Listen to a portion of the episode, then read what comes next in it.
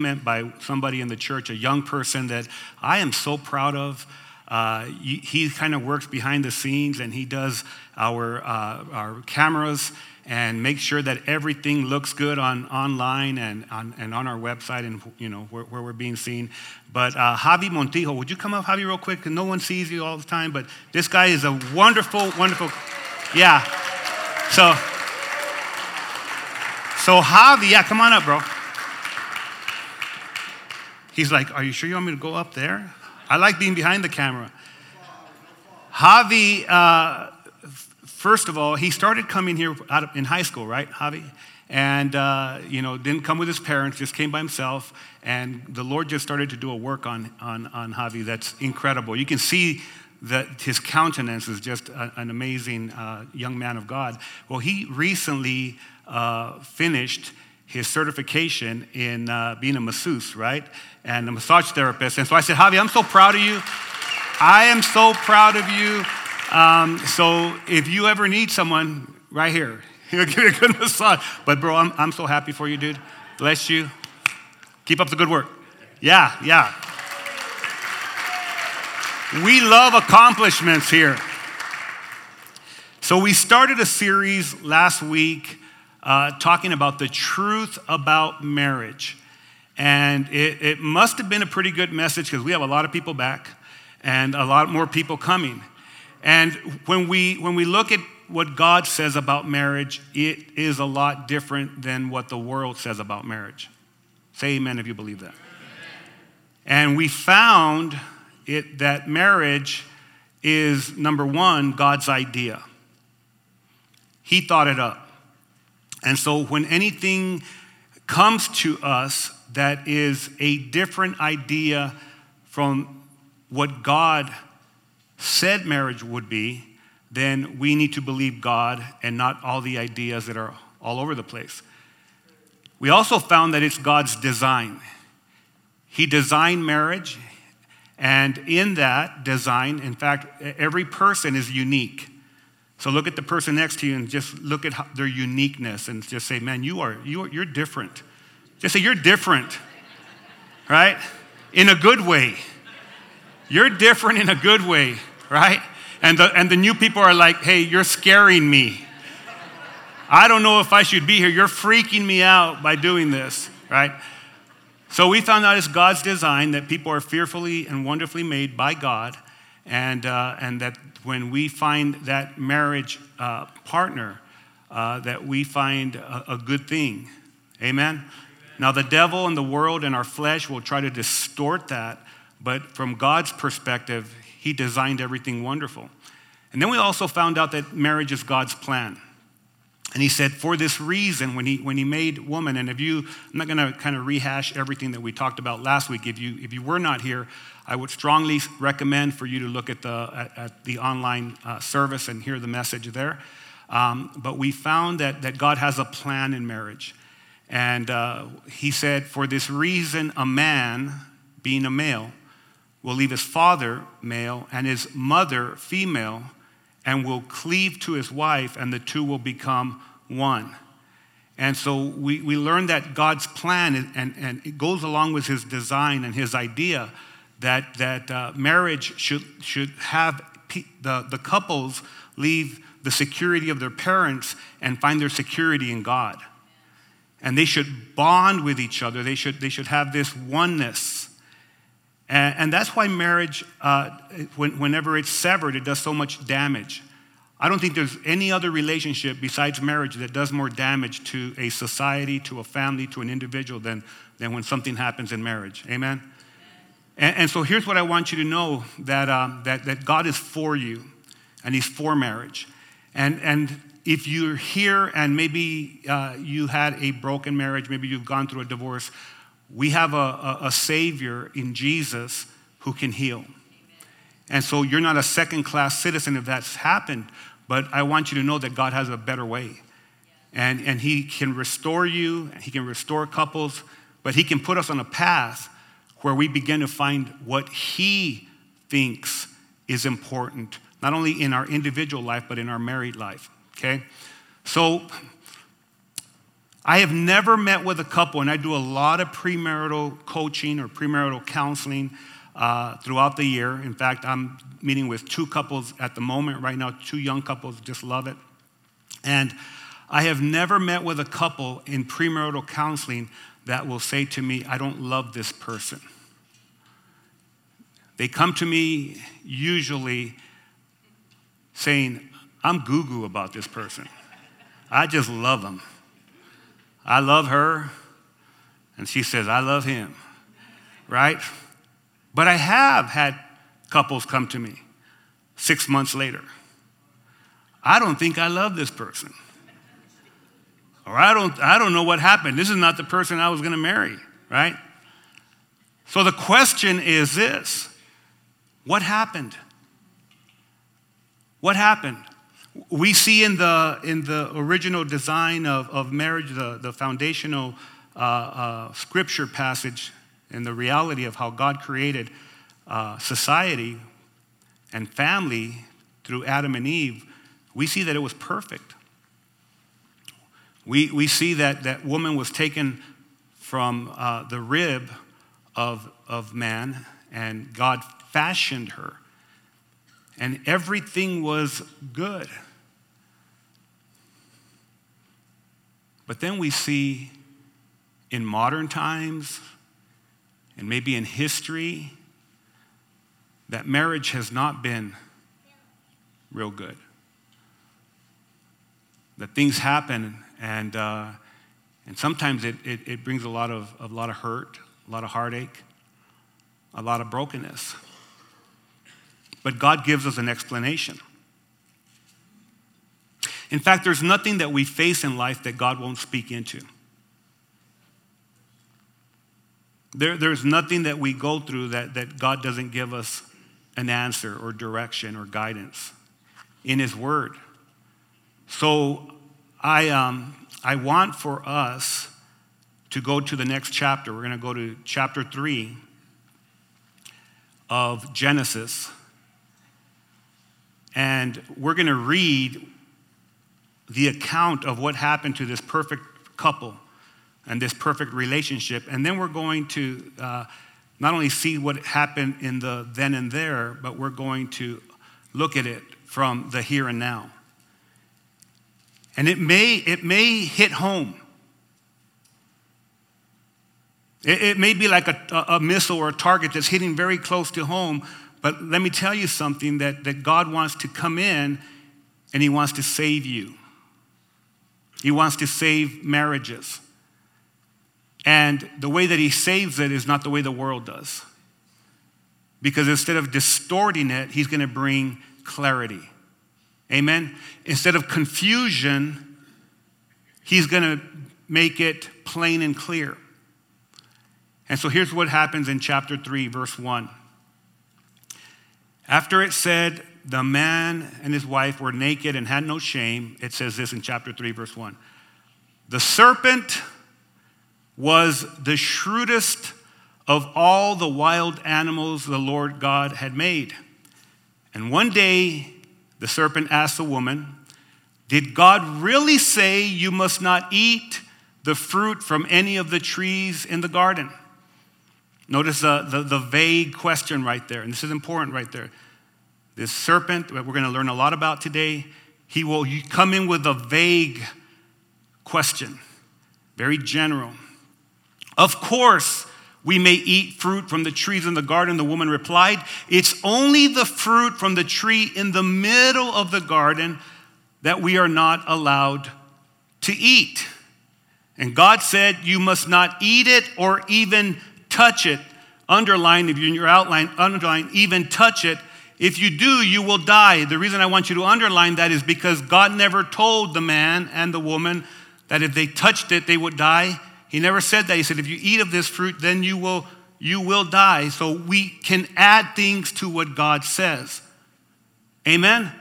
And when the enemy, when the serpent is, is, is coming into our lives, usually he wants us to distort what God has told us. That's important right there. Okay? Verse 4 You won't die. The serpent replied to the woman, God knows that your eyes will be open as soon as you eat it, and you will be like Like who? Like God, knowing both good and evil. The woman was convinced. She saw that the tree was beautiful and its fruit looked delicious, and she wanted the wisdom that would, it would give her. So she took some of the fruit and she ate it. And then she gave some of the some uh, to her husband who was with her, and he ate it too. Isn't that interesting? So the man is allowing the woman to speak to the serpent and just listening and not saying anything. He's a bystander. Okay, you ate it. Now, okay, I'll eat it. Right? And, and don't men do that? You know, don't men sometimes say, you know, I'll let my wife do this first? Right? And then I'll do it. At that moment, verse 7, at that moment, their eyes were open and suddenly they felt shame at their nakedness. Hmm. Here they are, they, they know nothing but good. All they know is good. And they ate of this fruit that was forbidden to them, and now they know shame, now they know evil. And instead of it bringing something good into their life, it brought something bad. I want you to grab a hold of that because the devil brings things into our life that seem good, but it destroys us. Amen? So they sewed fig trees together to cover themselves. And when the cool evening breezes were blowing, the man and his wife heard the Lord God walking about in the garden. So they hid from the Lord among the trees. Now, this is important as well because people always were notorious for thinking we can hide from God.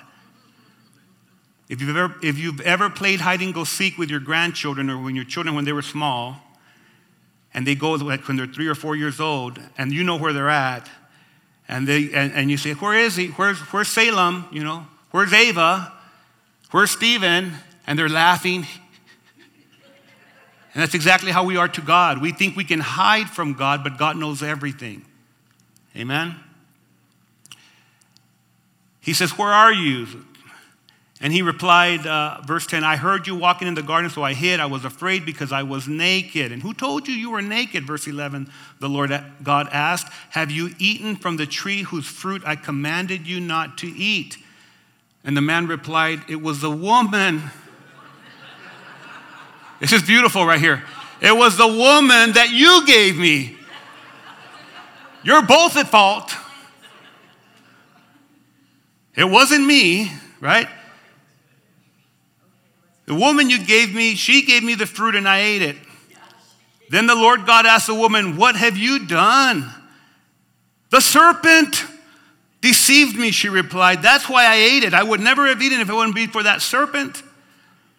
Then the Lord God said to the serpent, Because you have done this, you are cursed more than all animals, domestic and wild. You will crawl on your belly, groveling in the dust as long as you live. And that's pretty practical right there. We still see snakes that are, that are groveling.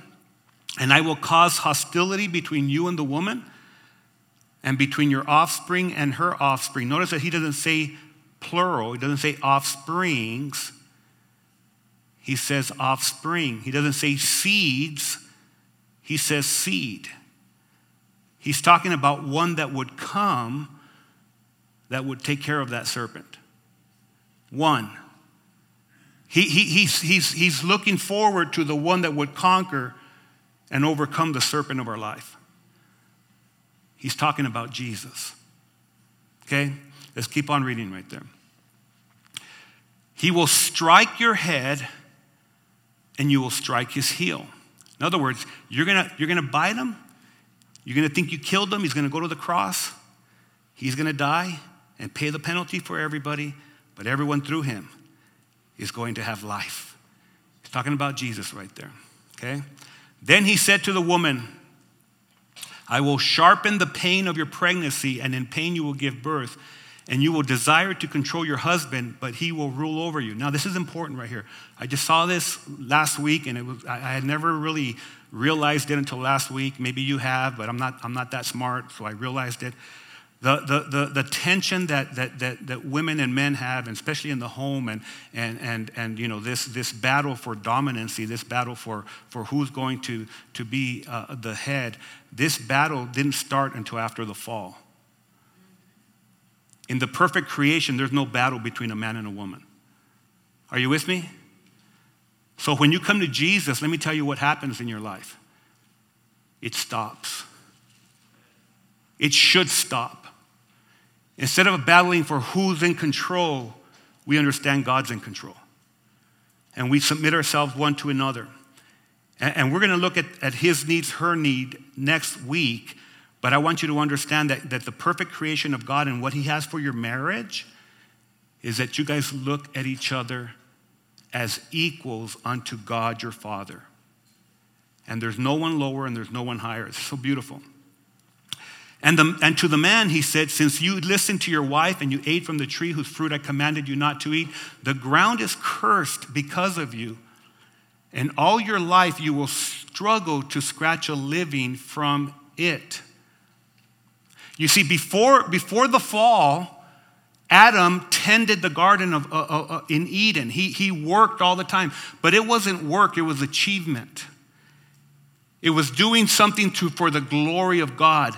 After the fall, it began to become work. And so many men struggle because they have to go to work instead of when you're in Christ, I get to go and achieve something for the glory of God. Everything that I do with my hands, everything that I do with my feet, everything that I do with my mind, everything that God has allowed for me to do, it's not work, it's for His glory. It's making the world a better place. It's making my family better. It's making me better. It's looking back and saying, Look at what God has done. Look at what He's been able to accomplish. Look at all this. It's for His glory. Amen. Everything changed when the fall. So, what happened? I'm going to give you some takeaways. Here's the first thing there is a crafty serpent in the playing field of life, and he's in my playing field and he's in your playing field. And I want to emphasize the serpent, it's not plural. It's not the serpents, it's there's a serpent. And that's an important distinction. He's the enemy of your soul. He's the enemy of your marriage. A lot of times when I'm praying for people, I'll pray these words Lord, save their soul. Save their soul, Lord. Because saved souls have a good direction. And, and he's the enemy of every important relationship that we ever make. I, I, say this all the time diabolos, where we get the word diablo. The, the, the, the original word diabolos is, it means one who penetrates and separates. He wants to p- penetrate and separate you from the most important relationships that you have. Number one is your relationship with God. Number two is your relationship with your spouse. The book of Revelation gives us, gives us another view of this entity when it says the great dragon, the ancient serpent called the devil or Satan, the one deceiving the whole world, he was thrown down to the earth with all his angels. So he's very influential. He took one third of the angels with him. He's got great influence. And his goal is to usurp the great work of God in your life. Your individual life, as well as the most important relationships that we have. Let me tell you that the enemy wants to break up your relationships with your husband, with your wife, but with your kids, with your grandkids. Your, your battle is not against your children, your battle is against the devil who wants to break you apart.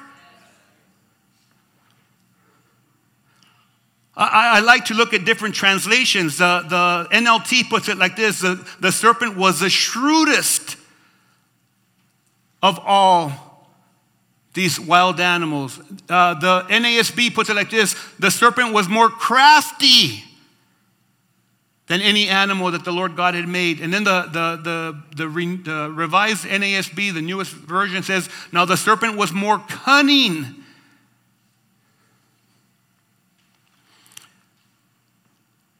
So he is an adversary that knows his business.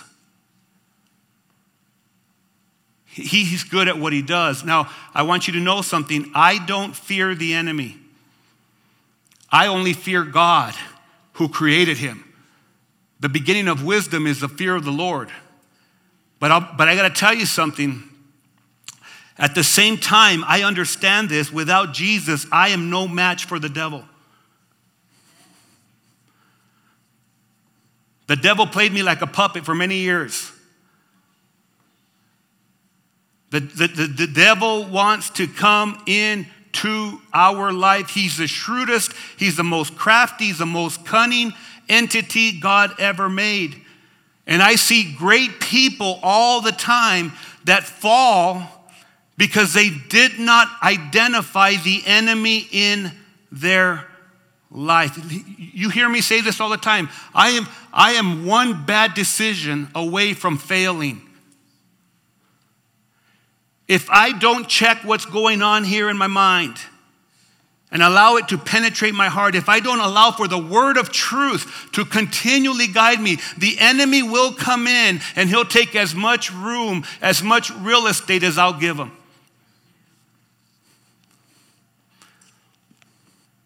So, so here's what, I, what I've come to, to realize because I've seen some great people fall. And, and the question is always this what happened? What happened to this great pastor? What happened to this wonderful ministry leader? What happened to this wonderful family? What happened to this couple that, that, when you saw them five years ago, they were so happy, and, and now they're, they're, they're not together anymore, and, and you see their children are broken, and you see all of these things because divorce doesn't just affect you, it affects everyone around you. What happened? Well, their intellect didn't keep them together. Their, their, their power didn't keep them together. Their, their, their, their, their, their charisma didn't keep them together. So I need to understand it's not my intellect that's going to keep the devil at bay. It's not my own, my own wisdom that's going to keep him at bay. It's certainly not my power. The only thing that will keep the devil at bay is my dependency on Jesus Christ, my Lord, and the authority that he has given every child of God to overcome what the devil wants to do in our life. I'm going to give you a scenario. I hope, I hope you can grab a hold of it. Okay, a police officer. I, when, when, when, something happens in, in, in Tucson, it ha- can happen anywhere, but I'm going to use Tucson as an example. I'd use Oracle, but we don't have any traffic lights. So the, the road on, on Oracle and Shannon, you know, or, let me think, Oracle and Cross Streets, Oracle and Magee, the, the, the, the street lights go out because there's an electrical storm. And so the street lights go out. So they call this officer to go there. And this officer goes to the middle, middle of the intersection and he begins to, he begins to direct traffic, right? And there's, there's semi trucks that are coming in. And for some reason, those trucks stop when he goes like this. Now I want you to consider this. Does that police officer have the power to stop that truck? What does he have? He's got the authority to stop that truck. Let me tell you something, beloved. You don't have the power to stop Satan, but you've got the authority in Jesus Christ to stand against that devil that's trying to come into your life and destroy you. So, so it, it was Jesus who said this, and, and, and this is important. This is so powerful. Jesus is, is, is talking in John 14, and he's, and he's instructing his disciples about him going to the cross and all the things that are going to happen. And he says this I, won't, I will not talk with you much more. He says, For the prince, and I love the way the Amplified Bible puts it, the, the prince of the world, but it says the prince, the evil genius, the ruler of the world is coming, and he has no claim on me. He has nothing in common with me. There is nothing in me that belongs to him, and he has no power over me. The more Jesus you have, the more authority you have. The more Jesus you have, the more discernment that you have. Because there's no evil in Jesus. And there's a lot of evil that tries to creep into us. It tries to creep into our individual lives, it tries to creep into our marriages. What, what happened to Adam and Eve can surely happen to, to James Reese if my dependency is not solely on God. Because the enemy, the enemy of our souls, I, I, I don't have his abilities. See, the enemy can throw thoughts at you. He can throw thoughts at your, at your head, at your mind. And those thoughts, you begin to think that they're yours. I don't have that power. If I did, I would just throw thoughts at my wife all the time.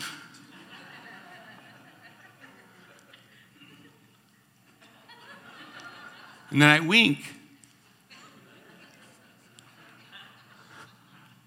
You guys have to guess. That's the part four of the series, by the way.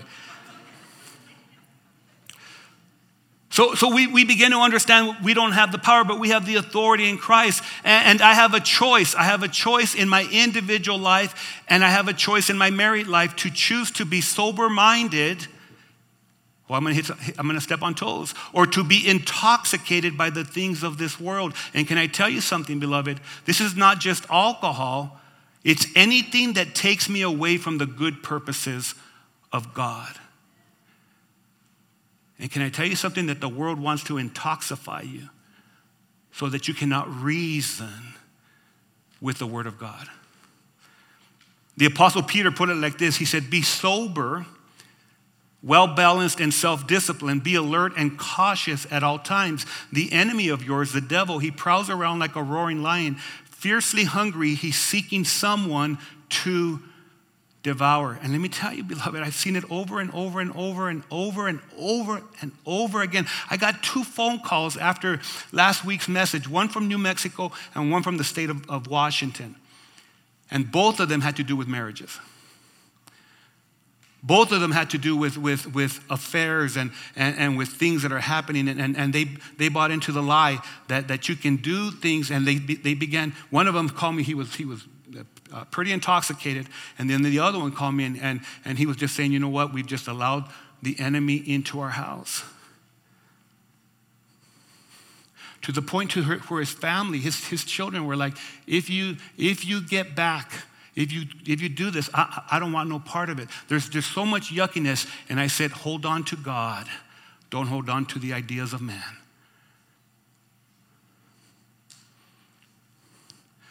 Not only does, does the enemy want to destroy individuals, he also wants to destroy marriages. Because if he can destroy marriages, hear me now, he will destroy schools, he will destroy businesses. He will destroy government. He will destroy everything because when, when marriages are broken, and God can restore them, hear me now. When marriages are broken, trust is broken. And there's someone in here, maybe you came from a broken marriage. Maybe you're in that place and there's no trust because you're not standing on a solid foundation of truth, which is only found in Jesus Christ. And when the truth sets you free, you will be free indeed. And if the truth sets me free, and it, it has by the grace of God, then my marriage was set free. You know, Sean and I had so many skeletons in the closet that we took out and we brought them before each other. And by the grace of God, we forgave each other. And guess what? Those things don't have us anymore. So there's hope. There's hope for the hopeless. Here's, here's the second takeaway His intent, the enemy of your marriage, his intent is for you to doubt God's word and for you to doubt God's goodness. Even right now, some of you in your mind, you're, you're battling. You have this battle going on. Ah, don't listen to that preacher. Or, or you don't know what he's saying. But here's the deal when you look at it and you're honest and you evaluate everything honestly, you know that, that God's word is true because God's word never changes. His word for your marriage, for, for, for this cause. We leave our father and our mother, we cleave to our wives, and we become one. And, and we're naked, and, and we have, uh, there's no shame in our marriage. There's nothing, everything's open to each other. This becomes open to each other. Nothing is hidden in this nakedness. And the devil comes around and he says, Are you sure? You're not missing out. Can, can you really trust God's word? Is, is God as reliable as he says he is? Look at the fruit you're missing out on. You, you've got your wife and, and you have got this wonderful marriage and you've got this wonderful intimacy, which intimacy you build on it, you make it better. It doesn't just happen overnight. You continually work to make it better. You foster it, you take care of it, you build on it, you talk about it, you communicate about it. But you've got this wonderful thing happening in your life. God has gifted you with your wife, God has gifted you with your husband. And the devil says, Could the fruit over there? Maybe be better. Look at what it says. One day, he asked the woman, Did God really say? Has anyone noticed that it doesn't say what day it is? It doesn't say it was Monday. It doesn't say it was Tuesday. It doesn't say it was Saturday. It doesn't say it was Sunday. He looked for the opportune time. He looked for that opportunity. He looked for that crack in the armor, for the crack in the foundation. For Eve, it was a perfect world. Eve didn't know what evil was. All, all her and Adam knew that, that, that, that it was good, but, but the enemy wanted to entice her. All she knew was good, but the enemy said, Maybe you're missing out because this evil over here, you might want to see it. Hear me now. What are you missing out on? You might want to see what's behind box number one. Or maybe box number two. Or maybe box number three.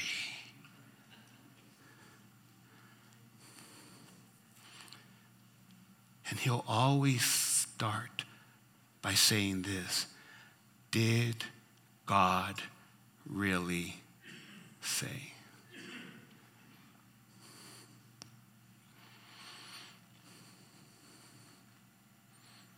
You know, God, um,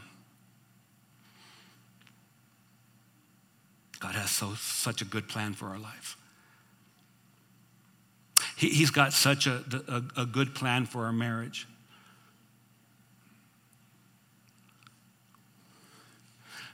And then the enemy comes and he says, uh, Did God really say that marriage is between a man and a woman? I know you guys haven't even heard that. But God plainly said, It's not good for the man to be alone. I will make him a helper suitable for him. And then he brought to the man a, a woman. Did, did, did God really say that a, that a man a, a, a, man should leave his father and mother and should cleave to his wife and the two will become one flesh. Did, did God really, did he really say that? And that's exactly what's happens in humanity. You think it's just happening right now. It's happened throughout humanity when the fall happened. And the, and the church is, are, are we going to stay quiet? Or, or are God's people going to say, you know what, I'm just going to conform to what's going on? Or is the church going to rise up and say, we will stand on what God says? We will build our lives on God. Let God be found true, and every man and woman found to be a liar if it contradicts the word of truth.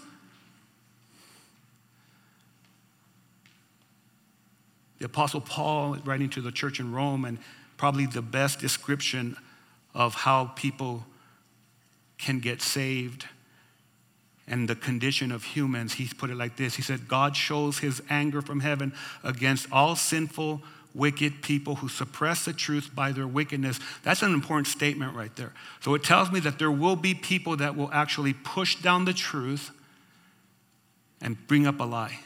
Now, let's keep on reading. He says, They know the truth about God because He made it obvious to them. For ever since the world was created, people have seen the earth and the sky. Through everything God made, they can clearly see His invisible qualities, His eternal power, and divine nature. So they have no excuse for not knowing God. Yes, they knew God, but they wouldn't worship him as God or even give him thanks. And they began to think up foolish ideas of what God was like. As a result, their minds became dark and confused.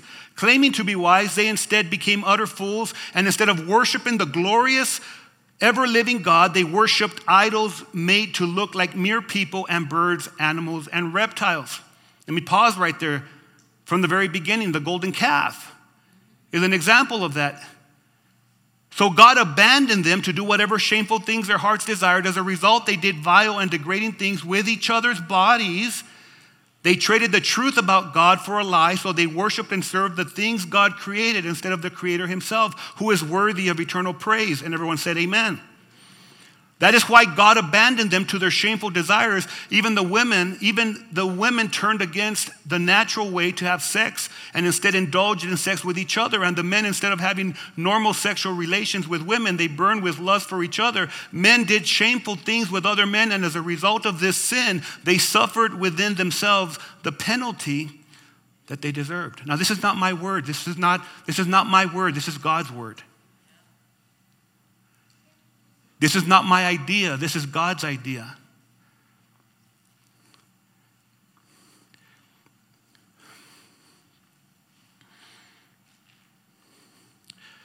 Why is this important? Because if we don't get back to God's idea, we'll perish. If we don't get back to God's design, will skew it. If, if we think that in our own in our own ideas, in our own minds, that we can change and tweak what God made foundational, not only will it hurt us, but it will hurt our loved ones. I preach this and I live this because I love my children and I love my grandchildren and I love my great grandchildren that are going to come. And the Word of God is the basis of our lives. It's, it's the basis of our, of our society. But, but the, the, the, the spirit of the enemy, you know, there, there's the spirit of God. And, and this is what the, the psalmist, the psalmist said this in Psalm 34, verse 8 Taste and see that the Lord is good. Blessed is the one who takes refuge in, in him. So when, when I hear God's word, as difficult as God's word may be at times, I trust his word over everybody else's word. I take refuge in God's word because, see, some of you guys may be thinking right now, and someone watching online, you may be thinking right now, well, well, how dare God? Doesn't He just want people to be happy? Doesn't He just want them to choose whatever makes them happy? Here's the thing is that sometimes we choose things that might make us happy, but it destroys people around us as well as ourselves. Tell, tell that person that left his wife, that walked out on his wife, because he wanted to be happy, and he's happier with this person that he's been having a relationship with, and, and he's happy, but guess how it leaves his children? Broken. And because of experience, because I've lived this, because I've seen it, because I've helped people through this, six months later, a year later, they're calling back and saying, I made a big mistake because I wanted to be happy. And so you've got these, oh boy, you've got this agenda going on that says, you know what, let's target children. And we'll make decisions for our children, and we'll take that decision away from the parents. And we'll make the decisions. And we'll change their gender. Can I tell you something, beloved? The reason that you're called to be a parent is because your children can't make their decisions until they become adults.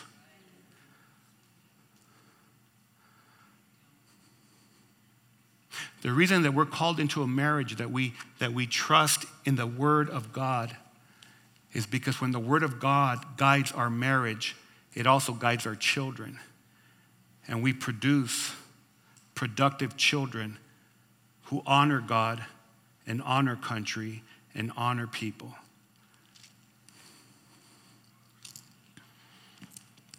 But you need to understand this. Here's your last takeaway. And you guys are really quiet today. Thank you for being so quiet.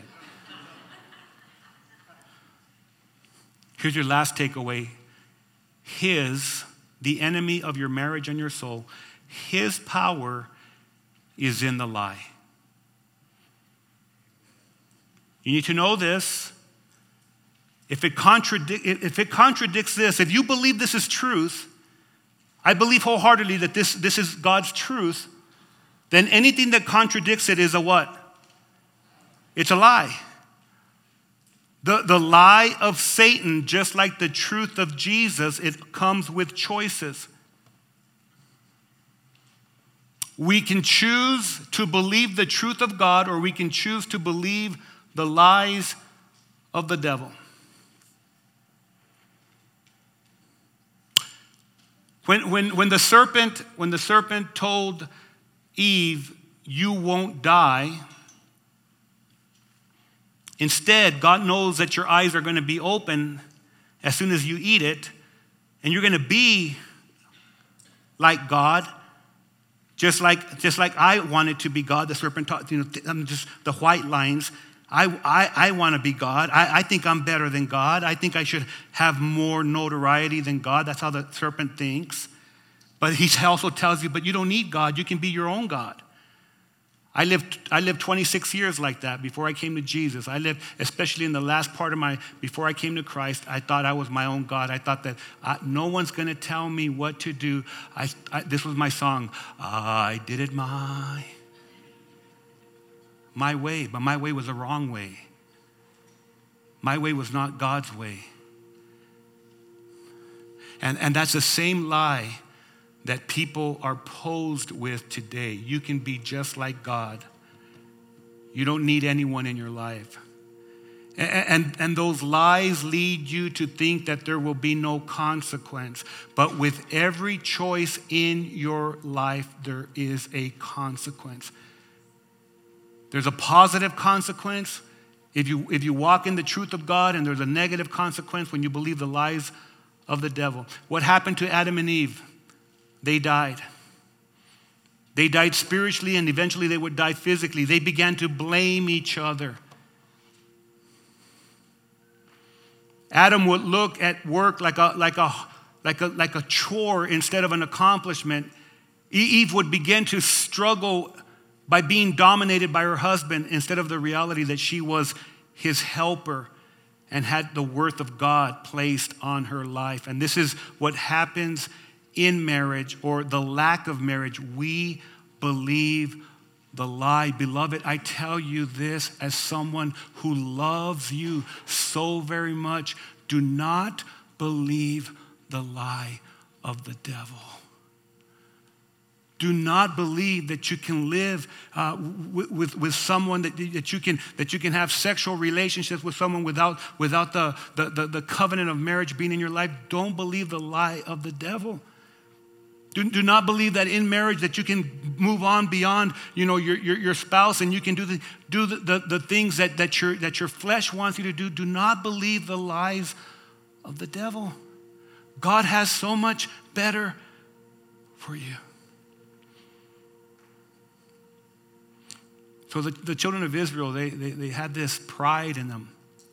Same thing that we have outside of God. We, this pride. And they were saying, Our father is Abraham. What are you talking about, Jesus? Our father is Abraham. We only do the things of Abraham. And then Jesus looked at him in John chapter 8, verse 44. He said, Your children aren't, you're not children of Abraham. He says, For you are the children of your father, the devil. And you love to do the evil things he does. He was a murderer from the beginning. He has always hated the truth because there is no truth in him. When he lies, it is consistent with his character, for he is a liar and the father of lies.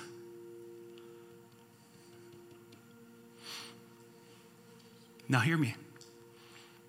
This is a choice that's posed on every one of us. Will we believe Jesus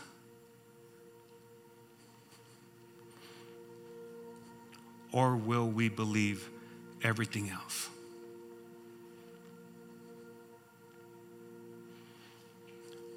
I'll be married 38 years in October. Yeah, but I'm not. Praise God. Yeah, that's awesome. It is. Let me tell you why it's awesome. Because of all my friends, all my homies, and their wives, my wife and I were the least likely to succeed. You know, when you, when you graduate in your yearbook, they have most likely to succeed. Our marriage was the least likely to succeed. But Jesus. But Jesus.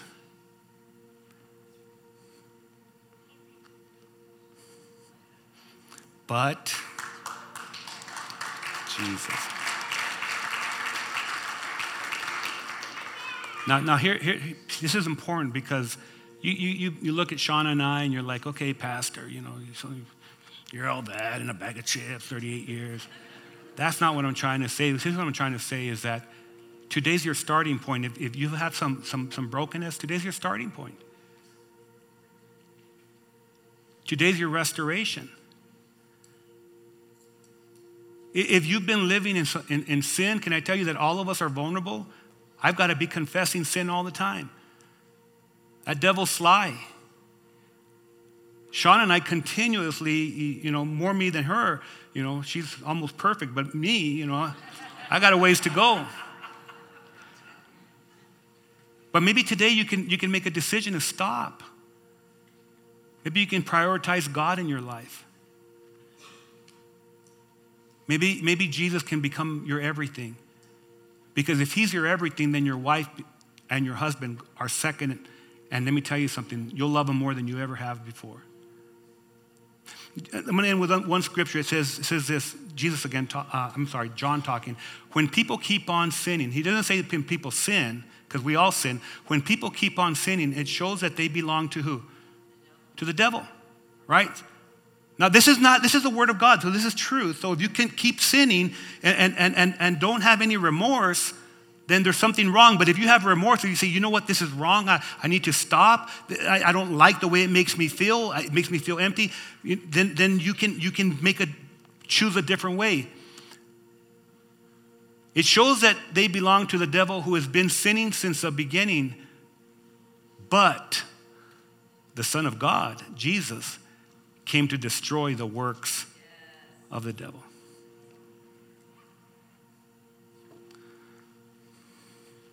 I'm going to end with a prayer. I'm going to end with a prayer. And maybe this prayer will resonate with you, and maybe today you'll make Jesus the Lord of your life.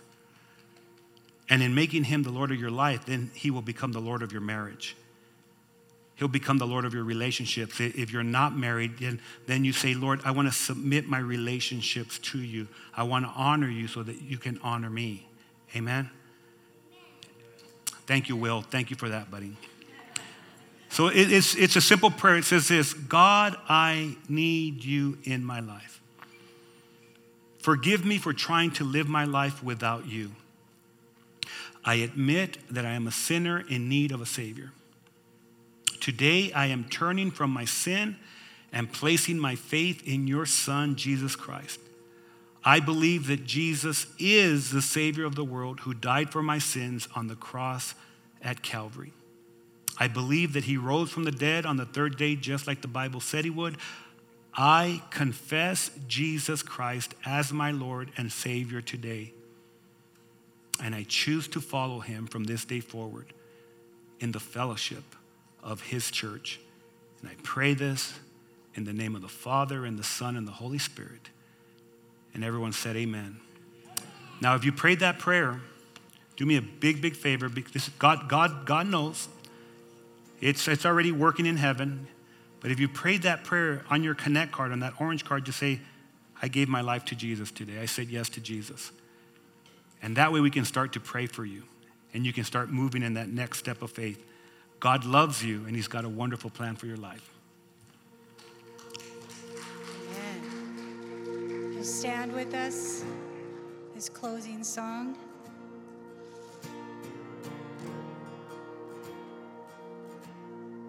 Christ is my firm foundation, the rock on which I stand when everything